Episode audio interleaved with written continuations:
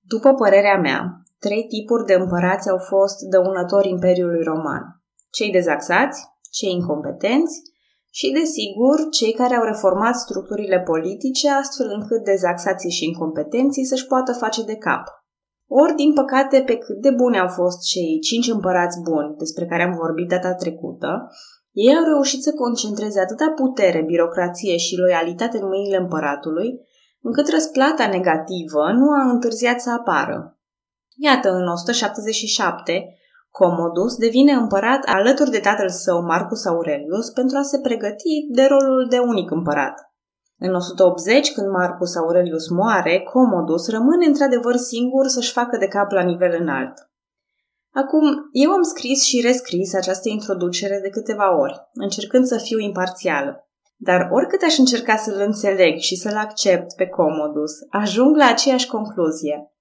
Nu numai că nu s-a pregătit deloc în cei trei ani de co-împărat, dar era și nepotrivit din toate punctele de vedere. Mi s-a întâmplat uneori să vorbesc despre Comodus și să fiu întrebată dacă vorbesc serios sau unde am citit așa ceva, că e prea de tot. Dar Comodus, cu toată imparțialitatea de care dispun, a fost un împărat catastrofal, instabil și rupt de realitate. Și dacă era doar o excepție, așa cum a fost Caligula sau Nero, lucrurile ar fi stat probabil altfel. Dar a avut ghinionul să fie urmat de o suită de împărați slabi sau incompetenți care, ajutați cei drept și de contextul istoric, au dus Imperiul Roman într-o criză din care cu greu se va redresa.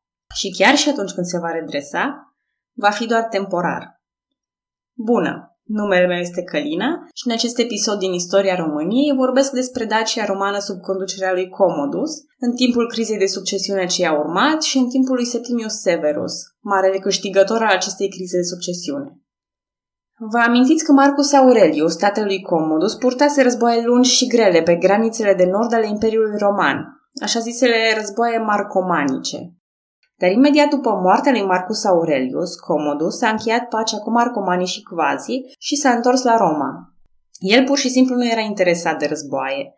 Avea interese mai scandaloase la Roma, unde luxul era comparabil mai mare decât în campanie. Dar chiar dacă și-a luat jucăriile și a plecat, asta nu înseamnă că toate triburile din nordul Imperiului erau liniștite. Comodus nu încheiase pacea, de exemplu, cu Iazighi, Burii sau Costobocii, care atacau deja în mod constant provinciile Daciei romane. Așa că împăratul a trimis generali care să lupte împotriva triburilor rămase. Printre acești generali s-au remarcat în mod deosebit pe Scenius Niger și Clodius Albinus. Și numele astea merită reținute, nu doar pentru că unul avea numele de negru și celălalt de alb, dar pentru că vor reveni mai târziu. Neliniștea cauzată de războaiele romanilor cu dacii liberi și nu numai se vede și din tezaurele îngropate în această perioadă. Mai mulți locuitori din provinciile Daciei, dar și din teritoriile dacilor liberi, și-au îngropat atunci bunurile de valoare, dar nu s-au mai întors niciodată să le recupereze. Între timp, la Roma, viața bună și compania, să-i spunem selectă, îl corupe complet pe Comodus.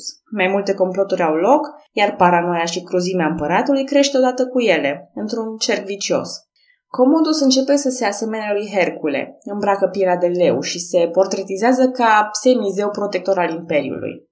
Luptă în arene, ca gladiator și, deloc surprinzător, câștigă de fiecare dată.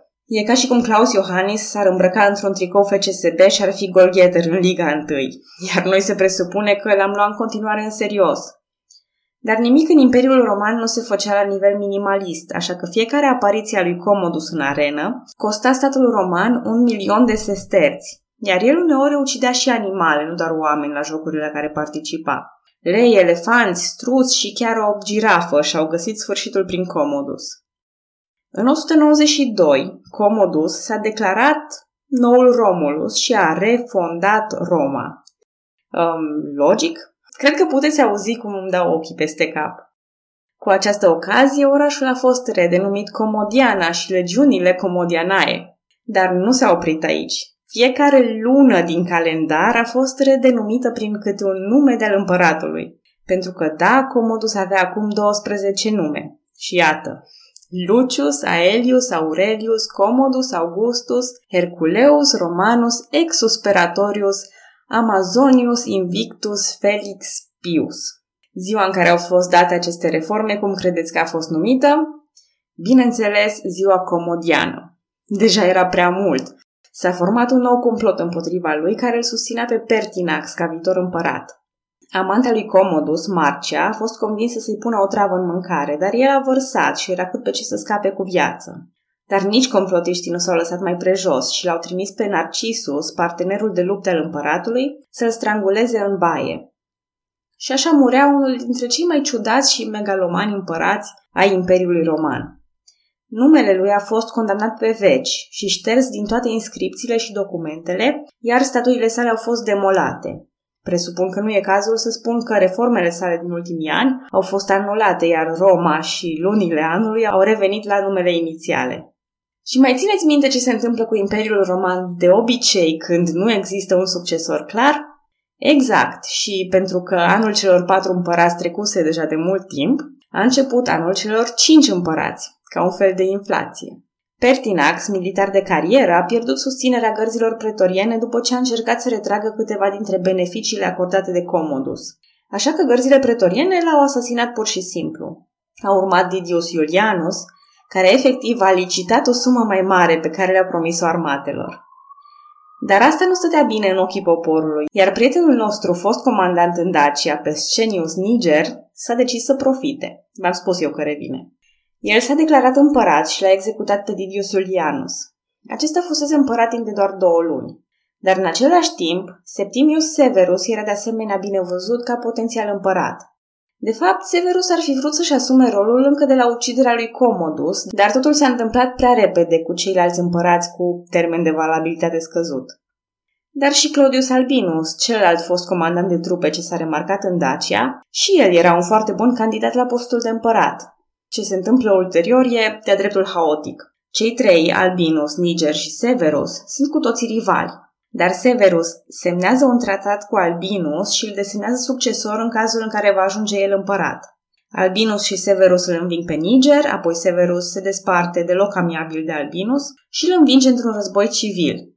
A fost greu, dar sfârșitul anului îl găsește pe Septimius Severus ca unic împărat. El se ocupă de execuția susținătorilor lui Niger și Albinus și, într-un final, lucrurile se mai liniștesc. Poate că totul va reveni în curând la normal. Poate. Acum, de ce v-am povestit eu drama anului celor cinci împărați? Ei bine, să ținem minte că între 96 și 180 au fost cinci împărați buni, iar într-un singur an, după Comodus, au fost cinci împărați angrenați într-un conflict haotic și foarte dăunător imperiului nici vorbă de stabilitate după asasinarea lui Commodus cel instabil. Nu, Imperiul Roman nu mai era acea structură impecabilă și elegantă. Țineți minte acei ani în care cel mai mare scandal de succesiune a fost întrebarea dacă Pompeia Plotina le-a susținut pe Hadrian sau nu? Ei bine, obișnuiți-vă cu noul Imperiu Roman. Apoi v-am povestit toate acestea ca să vă dați seama că oricând, oriunde și oricum se putea remarca cât un nou general, ori un general strălucit era un potențial rival, așa că generalii străluciți încep de pe acum să devină o raritate. Orice funcție politică este și ea privită cu scepticism, iar acest lucru îl vom vedea și în Dacii.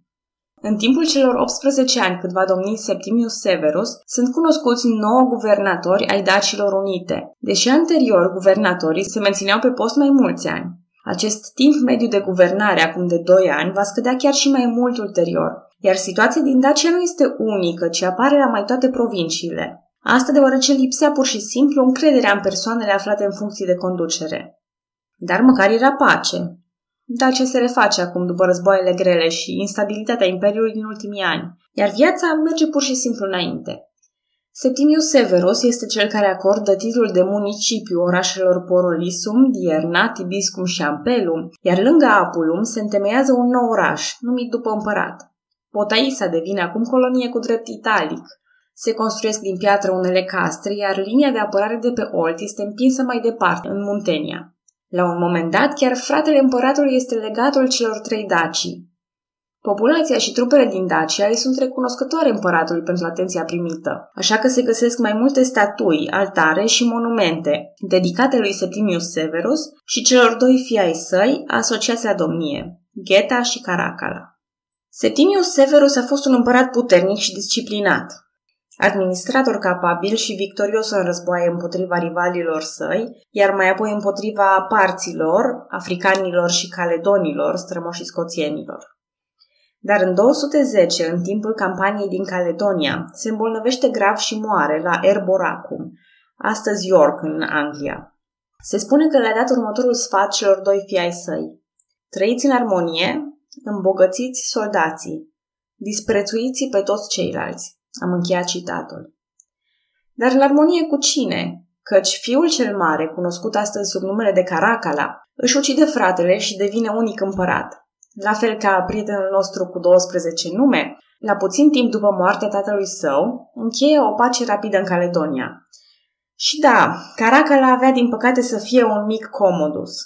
Dar aceasta este o poveste pentru episodul următor. Cred că un împărat dezastruos care provoacă o criză de succesiune per episod e de ajuns momentan. Vă mulțumesc că audiați podcastul Istoria României. Pentru orice fel de sugestii sau păreri, puteți să mă contactați acum folosind formularul de pe site, la istoria.live, sau pe pagina de Facebook Istoria României. Pe data viitoare!